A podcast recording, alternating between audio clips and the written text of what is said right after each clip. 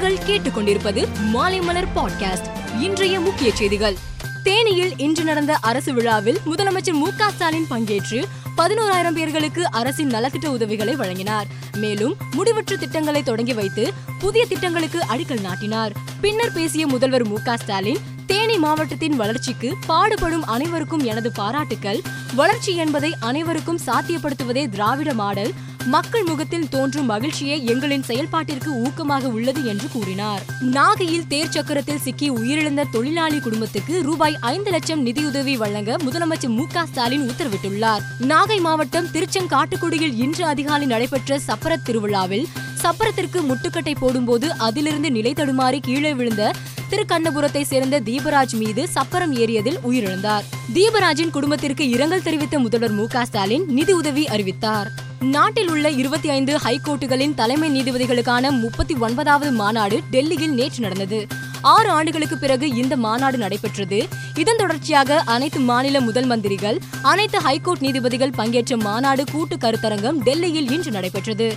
முதல் மந்திரிகள் தலைமை நீதிபதிகள் பங்கேற்ற இந்த தேசிய கருத்தரங்கை பிரதமர் நரேந்திர மோடி தொடங்கி வைத்தார். இந்த மாநாட்டில் தமிழ்நாட்டில் இருந்து சட்டத்துறை அமைச்சர் ரகுபதியும் சென்னை ஹைகோர்ட் தலைமை நீதிபதி எம் என் பண்டாரியும் பங்கேற்றனர். குஜராத் தீவிரவாத தடுப்பு படை மற்றும் வருவாய் புலனாய்வு இயக்குநரகம் இணைந்து நடத்திய கூட்டு நடவடிக்கையில் அம்ரேலி மாவட்டத்தில் உள்ள பிபாவா துறைமுகத்திற்கு வந்த கப்பல் கண்டெய்னரில் இருந்து ரூபாய் நானூற்றி ஐம்பது கோடி மதிப்புள்ள தொண்ணூறு கிலோ ஹெராயின் பறிமுதல் செய்யப்பட்டுள்ளது.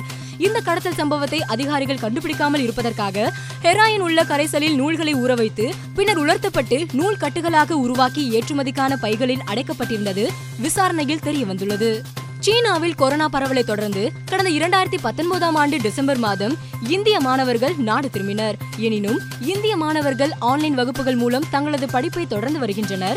கொரோனா பரவல் சற்று குறைந்து வரும் நிலையில் இந்திய மாணவர்கள் மீண்டும் சீனா திரும்புவது குறித்து இந்திய அரசு மற்றும் சீன அரசுக்கு இடையே பேச்சுவார்த்தை நடைபெற்றது.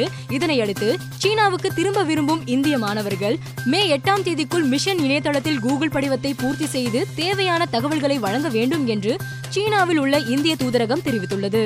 தெற்கு பிரேசிலில் உள்ள என்காண்டோ என்ற சிறிய நகரத்தில் சுற்றுலா பயணிகளை ஈர்க்கும் வகையில் உயரமான இயேசு சிலை கட்டப்பட்டது. கிறிஸ்து தி புரொடெக்டர் என்று பெயரிடப்பட்டுள்ள இந்த இயேசு சிலையின் உயரம் நூற்றி நாற்பத்தி ஒரு அடியாகும். அங்குள்ள மலை மீது அமைந்துள்ள சிலை உலோக கட்டமைப்பின் மீது கான்கிரீட் மூலம் கட்டப்பட்டுள்ளது. சிலையின் நெஞ்சு பகுதியில் இதய வடிவ ஜன்னல் அமைக்கப்பட்டு இருக்கிறது. அதிலிருந்து நகரை பார்க்க முடியும். பூனேவில் நடைபெற்ற ஐபிஎல் தொடரின் நாற்பத்தி இரண்டாவது லீக் ஆட்டத்தில் Punjab kings Lucknow super giants அணிகள் மோதின. டாஸ் வென்ற பஞ்சாப் அணி பந்து வீச்சை தேர்வு செய்தது. இதில் லக்னோ அணி நிர்ணயிக்கப்பட்ட இருபது ஓவரில் நூற்றி ஐம்பத்தி மூன்று ரன்கள் எடுத்தது.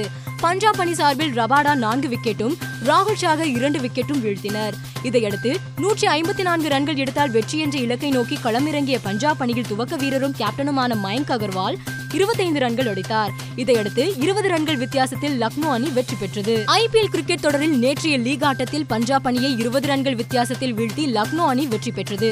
போட்டி நிறைவுக்கு பின்னர் லக்னோ கேப்டன் கே எல் ராகுல் அளித்த பேட்டியில் நாங்கள் முட்டாள்தனமான கிரிக்கெட்டை விளையாடினோம். முதல் இன்னிங்ஸின் முடிவில் நான் ஏமாற்றமடைந்தேன் எரிச்சலடைந்தேன். நாங்கள் இன்னும் சிறப்பாக பேட்டிங் செய்ய வேண்டும். நாங்கள் புத்திசாலித்தனமாக பேட்டிங் செய்திருந்தால் நூற்றி எண்பது முதல் நூற்றி தொண்ணூறு வரை எடுத்திருக்கலாம் என்று கூறினார். மேலும் செய்திகளுக்கு மாலைமலர் டாட் காமை பாருங்கள்.